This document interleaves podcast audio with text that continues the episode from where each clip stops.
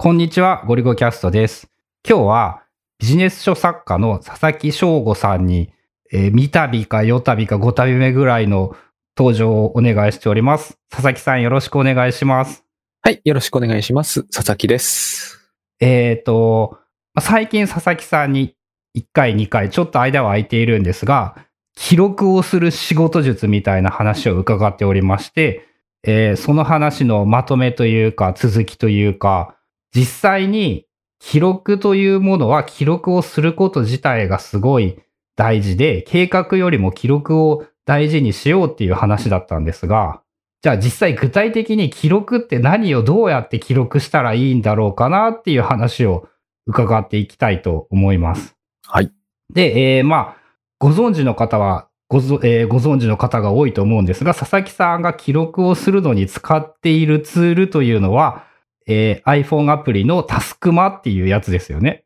はい、えっ、と、ベースは、えー大橋悦夫さんのタスクシュート、えー Excel 版のタスクシュートという、まあ、1分も間を空けずにですね、えー何をしたかということ、そして、それはいつ開始して何時に終わったかという記録を、あのーかなり簡便にそこの部分はですね、少なくとも何を何時に開始して何時に終えたということを記録するという意味では、あの、ごく簡単にできるようにしてある、それの iPhone アプリになりますね。それのタスクマと言って、それを私は使ってます。そう。で、えーまあ、佐々木さんはタスクシュートっていう話をずっといろんなところでもいろんな人にしたりされたりで、こういろんな人に難しいんじゃないか、面倒じゃないかっていうふうに言われていると思うんですが、まあ、僕もやっぱ第一印象として、記録をつけるということ自体は全く苦にはならないと今でも思うんですが、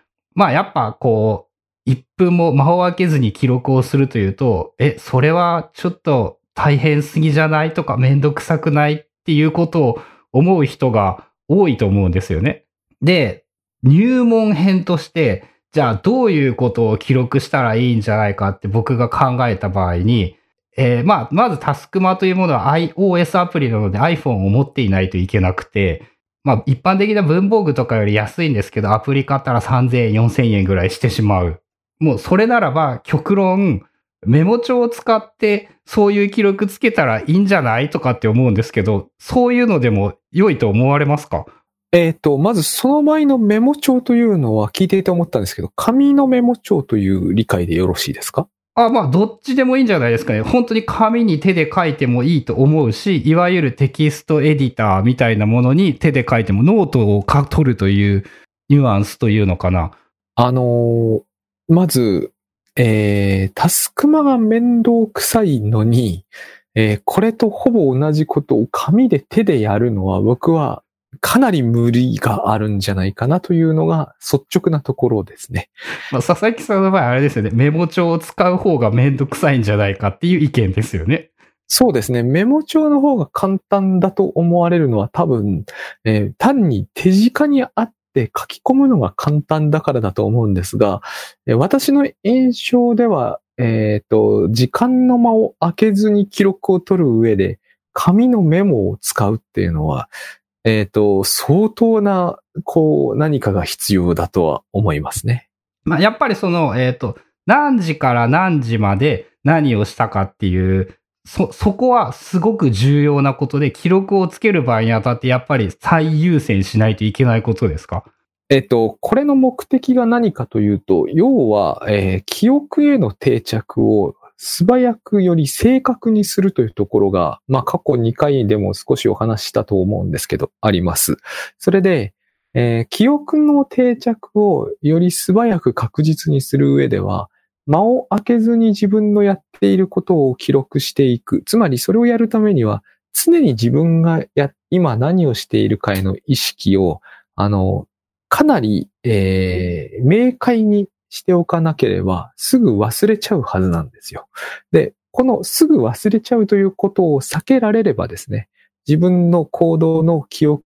への定着度が抜群に、効率化されると。目指してるのはこれなんですね。だから、何時から何時までっていうのが間が空いてはいけないんですよね。間が空くってことは、そのところに関しては忘れてしまうということを意味しちゃいますから。あ、何をしてたか、あの、その時間に何をしていたかということが意識に上っていないというか、覚えていないということは記憶もできないわけで、だからちゃんと開かないようにしておかないといけない。そうですね。開かないようにするというのは、つまり、いつでもその意識がはっきりしているっていう意味で、そうじゃない部分は結局無意識に近いところで自行動が行われたってことになりますよね。その無意識に近いところだけで行動が行われたっていう状態を避けるためにこれをやってるわけです。あ、まあ、えーじゃあ、例えばなんですけど、えー僕もそういうのをやり、やろうと思ってやっていて、最初期に特に多かったんですけど、今ここで佐々木さんとポッドキャストを収録するっていう記録を、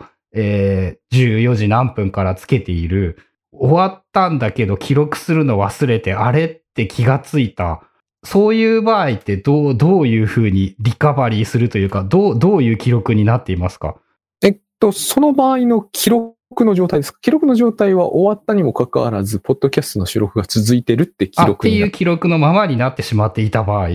後から遡って、こ多分何分に終わったっていう感じですか？その通りですね。それをやらない限り、えー記憶への修正が、あのーすぐに入らない。とにかく、こう、記憶と現実の、えー乖離をなくしていかなければいけないと思うので、それはする必要がありますよね。じゃあ、えー例えば15時5分に終わっていたんだけど、忘れて、なんか、なんか気がついたらという用語がまさにその通りだと思うんですけど、15時15分になっていた。その10分間みたいなのは、こう、もう、な、なんて書くのが最適という感じなんでしょうか？思い出して書くのが一番いいですね。だから思い出せるか思い出せないかは大事なところで、思い出せないということはその分の記憶は落ちてしまっている可能性が高いということになるんで、まあ、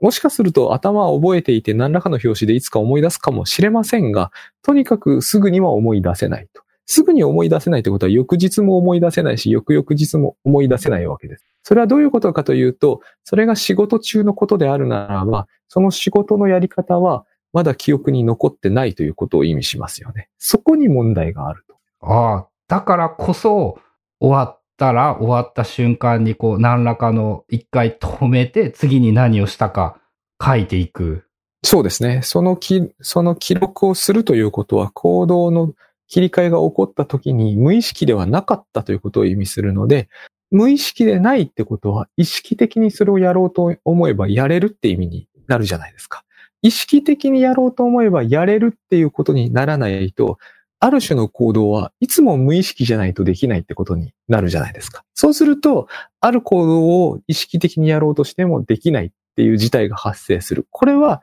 仕事をやる上で絶対プラスにはならないと思う。なんとなく仕事をやって、多分終わった気がするみたいなのはいかんっていう、まあそういういニュアンスなんですかね。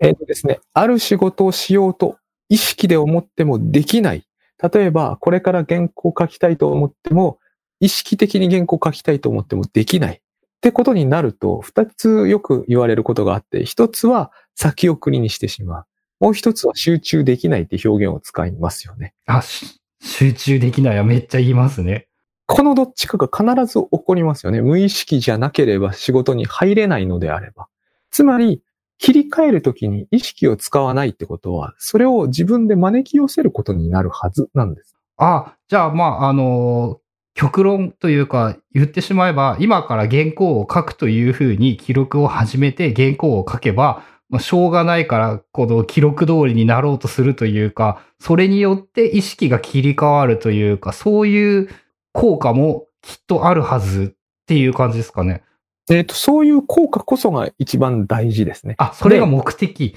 そう、それが目的です。で、今おっしゃった話の中で、意識の切り替えができるというのは後になってますけど、そんなことってないじゃないですか。記録をその時、原稿を書くって記録をつけるってことはもうその瞬間に意識的な切り替えは終わってるわけですよね。つまり意識的な切り替えが先に来てる。この状態が理想的だと思います。ああ、そう、そうなるこそこそのために記録をつける。そうです。それを落とすってことは意識的な切り替えじゃなく行動が切り替わっちゃってるってことになるわけですよ。と、次にまたやろうとした時に、どう、どうやったらいいかわからないというか、なんとなく気が乗らないというか、それが起こるわけです。その場合にはもう無意識にやる気になるのを待つしかなくなるわけですよ。うん、まあ効率悪いですよね。言ってみればそれは。効率悪いというか、これは全然自由じゃない気がします。はあ、自由じゃない。うん。だって自分が好きな時に仕事を始められないんですから。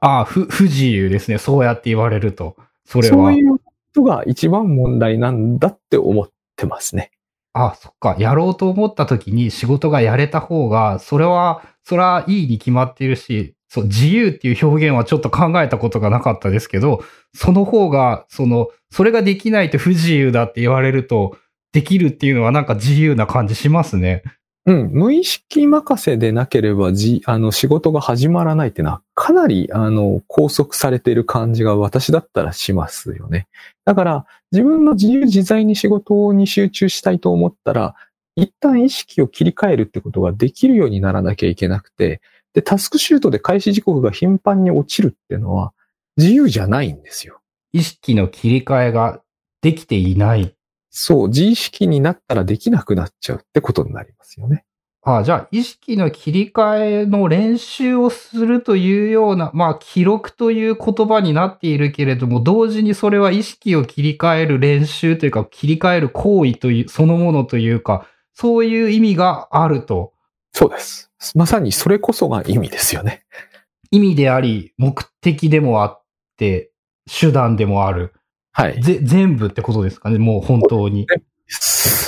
えー、で、えっ、と、そこから、そもそも最初に聞こうと思っていたのがですね、えーじゃあ実際に記録するとしたら、えータスクマというものは難しい気がするので、こう、例えばメモ帳でやってもいいんじゃないかという。うんうん。で、えーじゃあ仮にメモ帳になんかこう、こういうことをやるっていうことを記録するにあたって、大事なことっていうのは、さっきは、えっ、と、何時から何時というのは大事っていうふうに言ってましたよね、佐々木さんは。はい。で、えっ、と、もちろん何をやるかというのは大事ですよね。はい。で、まあ何をやるかをどこまで細かくするかはまあちょっと難しいところではあるので、とりあえず置いといて、あとは何が大事ですか？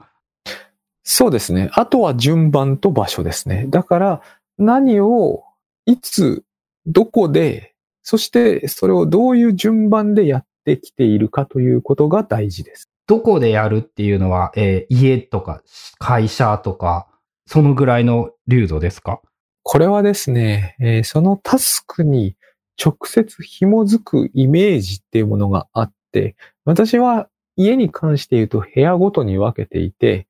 例えばそれがリビングだったらリビングだし、キッチンだったらキッチンなんですね。で、リビングとキッチンうちの場合近いんですよ。近いんだけれども、えー例えば野菜ジュースを作るんだったらキッチンで、飲むんだったらリビングで、そういう、その、ど、どこでやっているっていう感じが、はっきりとそのタスクに結びついていればいるほどいいです。まあ、そこも場所の意識というものが、人によっては家という感覚なのかもしれないし、佐々木さんの場合特に家比率が自宅で基本仕事も全てなので高いから、より正確にする方がより再現度が高まるというか、そう、あの、記憶の再精度が高まるということになるね。だけれども多分大体の人は部屋、部屋単位なんじゃないかな、その辺はとは思います。まあ、えー言ったら寝室と生活空間のそのリビング、キッチン的なものと仕事の場所とっていうのが大体の人がきっと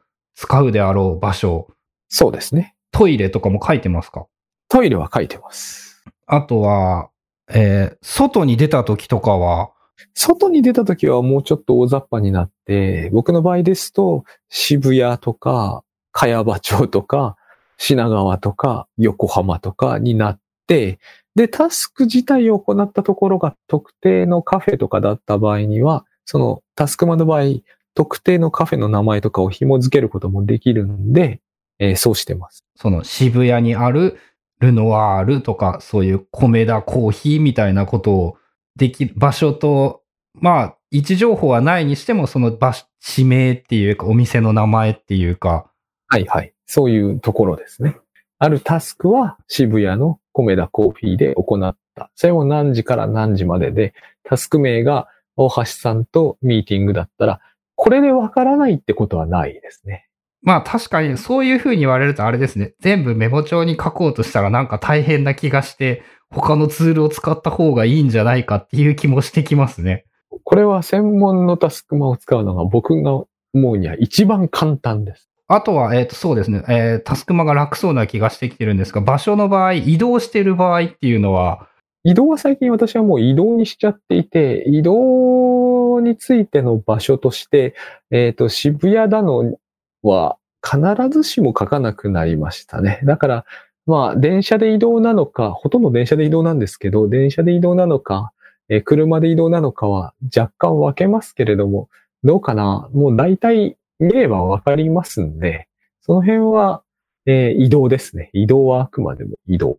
えーそうすると、た、えーすごい大雑把に佐々木さんが例えば自宅で準備をして、えーセミナーを開催する場合に渋谷のなんとかっていう場所でセミナーをして帰ってくる場合っていうのは、その記録されている事柄としては、最初は家で準備。はい。で、次は移動。うん。で、えー渋谷のセミナー会場でセミナーをした。うん。で、移動した。うん戻ってきて、なんかその後片付けというか、なんとかっていう感じで記録されている。その通り。まさにそういう感じです。これを今、ゴリュさんがおっしゃったような感じで脳内に再生すれば、この記憶がですね、完全に自分の中でもう一回再生されるわけですよ。そうすると、まあ、若干専門的な用語になっちゃいますけど、そうすると、脳内の特定の多分、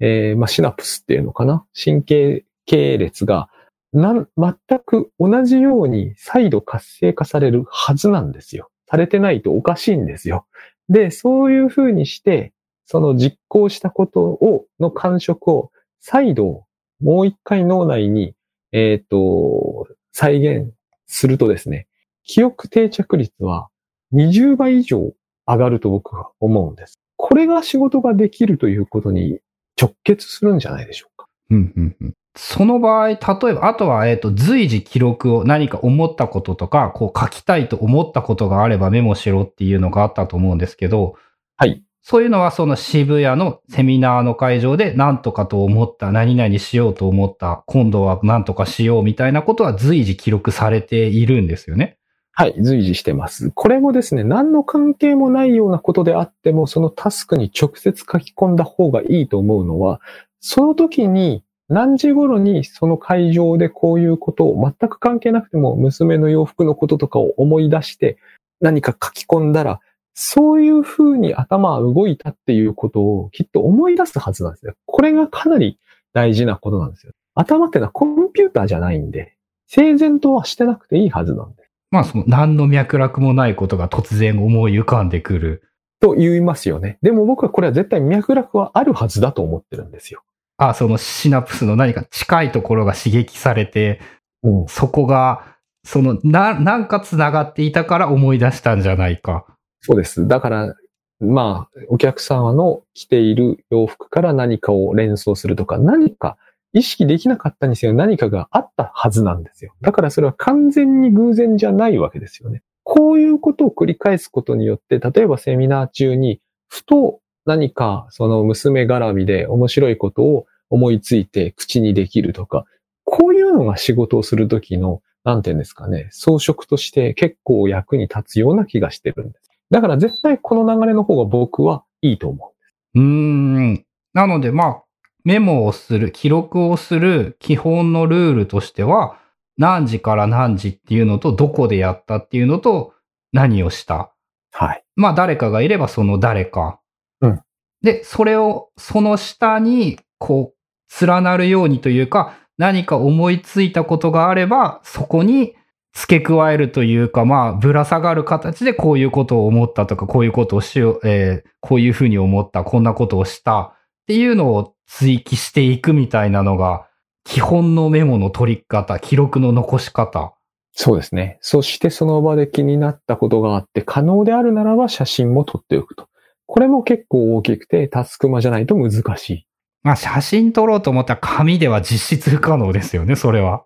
不可能ですが、その、写真撮ろうと思えばスマホで撮ることはできるわけですよ。それが許されるシチュエーションなら。ただ、タスクマの場合は実行タスク中にその写真が入るというのは非常に大事なんです。ついでに言うならば、何かを思いついた、その光景を写真に撮る。これはセットでいつもできるわけじゃないですけども、何かを思いついた、その時の光景を写真に撮るっていうのをクリ、あの、習慣づけるようにしておくとですね、なぜこれを見て、こういうことを考えついたのかってことが、だんだんわかるようになってきます。自分の脳内で起こることです。こういうことを繰り返すうちに、その仕事の中での自分の脳のこう働き方というものがだんだんこう把握できてくるような気がするんですよね。こうしないと結構物を書いたり物を喋ったりするっていうことをスムーズにやるのが難しいんじゃないかなって思うんです。ああ、スムーズに書いたり喋ったりできている秘訣がきっとそこなんじゃないかってことなんですね、佐々木さんの場合。は大事だと思うんですよ。あの、セミナー中でこういうこと喋ったら良さそうだとか、次の原稿にああいうこと書いたら良さそうだってことを、時々あの、シャワー中とか散歩中に考えつくって話あるじゃないですか。あります。あれはすごくこう、知的生産系の中では受けのいい話なんですけど、僕それって非常に何かこう、もったいない話でもあるような気がする。もし散歩中に何かを考えついてメモをするとしますよね。それだから、えー、次の何かのセミナーの時にそれを思い出せるようにタグをつけるとか整理するとかいうことを必要とするんだろうと思うんですけど、だから例えばエバーノートに入れておいてもとっさに引っ張り出せないとかって問題をみんな口にされるわけじゃないですか。提起される。それはですね、思いついてる場所がいけ、良くないんだと思うんですよ。思いついてる場所が良くない。思いついてる場所が良くないんですよ。やっぱりこう、面白いことをセミナー中で喋ろうと思うんだったら、その面白いことを思いつくべき場所はセミナー中であるべきですよ。散歩中であるべきではないし、お風呂場の中ではダメだと思うんですね。そうすると、お風呂場の中で思いついてしまうから、これを次のセミナーの時に活かすということで紐づけるわけじゃないですか。この紐づけるという作業でみんな苦労されてるわけじゃないですか。僕はここのところに余計なことがあるとしか思えないんですよね。やっぱりセミナー中に思いついた方が何も、何にも必要としないわけですよ。 Evernote に入れておくだの、 Scrapbox に入れておくだの、タグをつけておいてそれを後から引っ張り出す。それがそもそも無理があると思うんですよね。だから本を書くときもよく言言われるんですけど、白紙に向かって書けないみたいな。それは本を書こうとしてるときに思いつくべきことを違うときに思いついちゃうから、だから考えたことをメモしておいて、本を書くときにはそのメモを見て書く。僕それは全然効率的だとは思わないです。うん、本を書くというスイッチ切り替えたときに、はい。今までの経験値が高まっていれば、そのそのモードになれるから思い出せる。というか、その時に書けるようであるのがいいわけですから、考えつくこと、メモをしてしておくべきこと、アウトラインとかに別途書いておくべきことが、全部原稿を書くときに出てくるべきだし、原稿を書くときだけに出てくるのがいいわけですよ。他のタイミングで出てくるべきではないと思うんですよね。うん、まあ出てこなくてもいいし、出て、出てきてくれたらまあいいんだけど、その、欲しいタイミングで出てきた方がいいですよね。うん。だから僕は他の時に考えたりは極力しないようにはしてます。その基本的にじゃあ佐々木さんが残している記録っていうのはこう何か思いついたではなくて何かをしている時に何かを感じたみたいなことばっかりっていうことですかね。まあ、その場で直後に喋れるとは限らないし、今言ったようなのは理想であってあくまでも、後でやるべきことについて考えついちゃうことはあるんで、その場合は記録しますが、そこにはタイムラグが発生してるっていうことも記録に残ってほしいじゃないですか。つまり、本来は原稿用紙に向かってる時に考えつくべきことなんだけれども、どういうわけかセミナー中に考えついてしまった。で、それはどうしてなんだろうということと、それは何時間後に本当は思いついたら嬉しかったってことを自分にフィードバックしたいじゃないですか。うん、うん、うん。それをするためには、タスクマがベストだということです。で、えー、一日の、その、途切れなく記録があって、振り返ってっていう流れなんですよね。その、それ、その一日の流れそのものを脳内でもう一回、流れが大事なんですね。だから内容だけじゃないんですよね。この順番でこういうことをして、こういうことを思いついたということを振り返れないといけない。そうですね。途中に途切れはなかったはずなんですよ。移動したのにもかかわらず、いきなり渋谷にワープはできない。できない。経過は必ずある。だから頭は決して途切れはしなかったはずなので、記録は途切れ途切れにしかできないけれど、頭は繋がっているわけだから、家から渋谷までずっと繋がってるわけだから、この繋がりを再生したいのであって、何分かかったかだけが分かればいいっていうようなものでは全くない。うーん。あだから、やっぱその隙間を空けないように可能な限り。そうです。隙間を開けちゃうと、そこの隙間は記録から落ちるんですね。落ちてしまったら、そこは脳内は多分何かをでっち上げて繋ぐんでしょうけれども、それだと不完全になる。多分その分仕事はやや雑になると思います。うんうん。まあ、割と今のはじゃあ、誰もがきっと難しくって、こう理想の最終形みたいなのはそこなんじゃないかなって思うんですけど、例えば入門編として、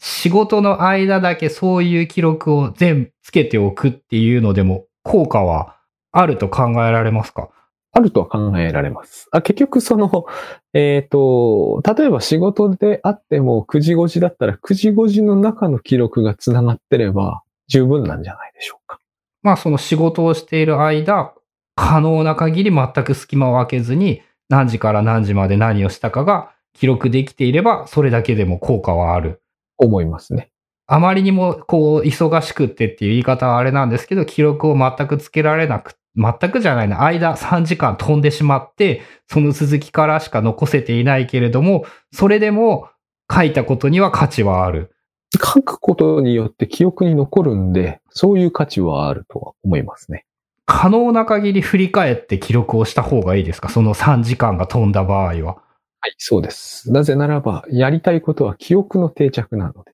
うーん。じゃあ、えーまあ、極論を言えば9時から仕事を始めて、11時まで記録できてたけど、14時まで記録を忘れていたのであれば、そこまでの記録は可能な限り振り返って、もう一回記録をつけた方がいい。と思いますね。はい。で、その17時までの記録というものがきっちりつけられていれば、記憶が十分に定着をして、効果は十分にあるはずだと。そうですね。記憶ですからね。すべての仕事の作業の、その実行というのは。で、あと多分前回も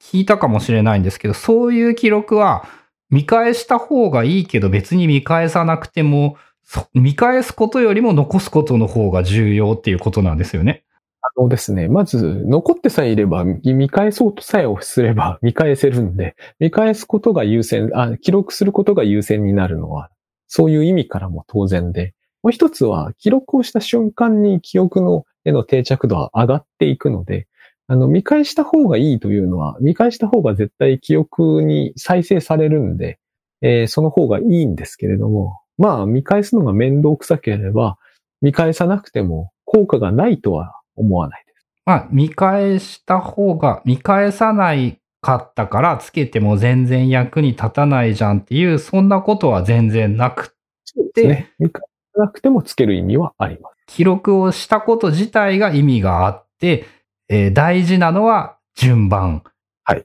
隙間を空けずに順番通りに書書いて見返せる状態になっていればいい。そうです。流れがそこにあって、流れを再生するトリガーがそこにあればいいと思います。で、まあ、使うツールはきっと何でもできるけど、結局めんどくさいから流れを順番に書こうと思うと、やはりそういうタスクマとかタスクシュートと呼ばれるツールを使った方が、結果的には楽なんじゃないのかっていうことですよね。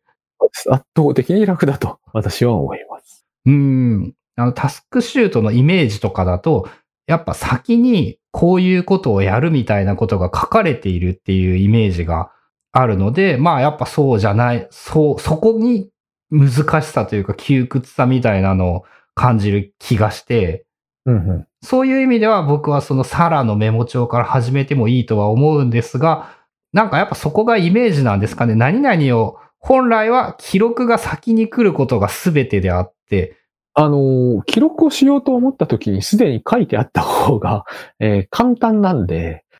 えっ、と、まっさらな方が楽って言っても、まっさらな場合は書かなきゃなんないわけですから、うん。食事なんだの、ほぼ確実に書くことになることは、最初から書いてあるという状態が楽なんですよね。書いてあることをしなきゃいけないっていう、その視点さえなければ、絶対書いてあった方が楽だと思う。そこ、そこですね。なんか一番の肝が今の、今のその発言のそこなんじゃないかなっていう。書いたことが、をしなきゃならないんじゃなくって、いつもしてることが書いてあるから、こう、やることを記録するときに楽になる。そうですね。その通りです。その、それを聞くと多分いろんな人のきっとタスクシュートのイメージというものも変わるような気がするし、まあ仕事をするにあたっても、そうか、スイッチを切り替えるときにも、このスイッチに切り替えればいいというものが書いてあるから、そこでスイッチを切り替えた方がいい。切り替えられるはずです、ね。切り替えやすいってことですよね。はい。じゃあ、えっと、大体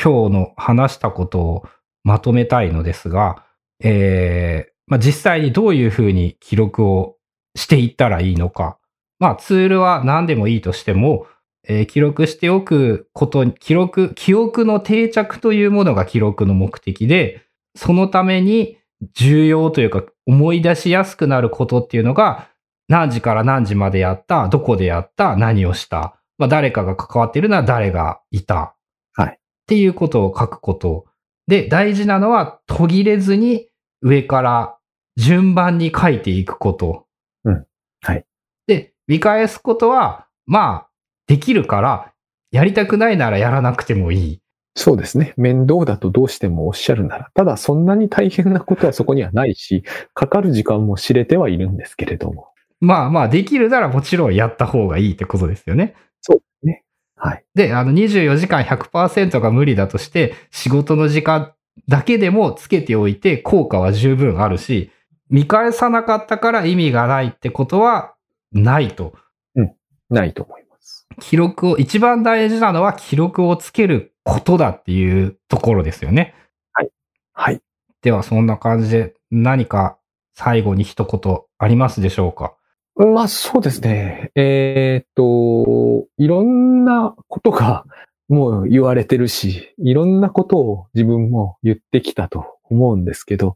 やっぱりその、今やっていることっていうものを意識するには何かが必要で、多分よく今こことか、今に集中するって話は、話としてはもう、それこそふんだんに出てるわけですけど、マインドフルネスとかでも、やんなくなりますよね。すぐ忘れちゃう。私たちはよっぽどのことがないと、無意識に行動していると気持ちがいいんだと思うんです。ああ、それはわかりますね。無意識に行動していることが自由なわけじゃないんですよ。無意識ってのは、自由ってのは自自意識的なものだと思うんですね。無意識ってのはやっぱり無意識に任せている限りにおいては、かなりこう環境次第で決定されていくんで、無意識に行動していて全てがうまくいくっていうわけにはなかなかいかなくて、一番うまくいかないのが多分時間管理なんですよ、無意識では。だから、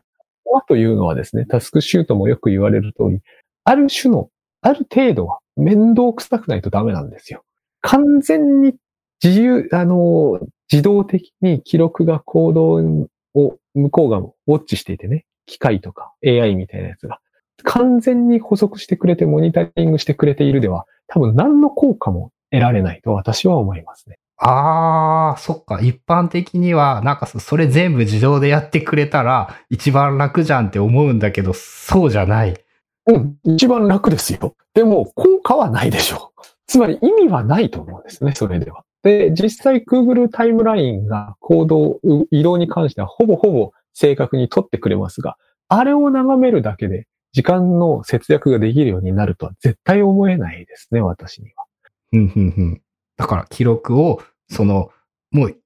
言ってしまえば面倒なことは大事なことだと。そうです。面倒なことこそが大事なことだと。多少は耐えられるならば、あまりにも過剰でないならば。そうか、そこが、そこがやっぱつい人が、なんて言うんだろう、嫌がってしまうというか、やっぱ面倒なことはやりたくないという意識になってしまいがちなんだけど、あの、クレジットカードを持ってあらゆるところがキャッシュレスになって、その記録が完全に取られるようになって、で、それをぼんやり眺めていたらお金の節約になるというのは私にはちょっと信じがたい。どちらかというと、現金を全部支払うようにして、その記録をつぶさに取っていくという面倒くささを取った方がお金の節約にはつながるでしょう。その感覚のお金のその足し算が難しいというのと同じようなことがきっと時間の感覚としても同じようなことが言える。言えるはずですよね。そうか。そこは確かに俺お金に関しても可能な限り自動にしようと思ってたけど、そうじゃない方がいいかもしれないですね。よくわかります。でもそれはある程度お金にやっぱ余裕がなくてそれをやるのは危険だと僕は思いますよ。ああ、そうかもしれないですね。では、ということで、最後はお金の話というちょっと関係ない話も混ざってきてしまいましたが、まあ、お金と時間はどちらも足し算難しいから人間が直感で足し算ができないっていうところとつながるような気がするんですけど。そうですね。きっとそうだと思う。直感的になんか平均はわかるけど、和は直感では人間はわからないというのを聞いてすごく納得していて、まあきっとそういうことがあるんでしょうね。はい。そうだと思いますね。なので、面倒でも時間に関しては、その面倒なことをした方が結果的に時間を節約というか有効に使えるのではないかと。はい。有効に使うためのタスタスク管理ツールであるならば、その効果が出るのはそういうことなんではないかなと思います。はい。なかなか綺麗にまとまったんではないでしょうか。ありがとうございます。はい、佐々木さんありがとうございました。ありがとうございました。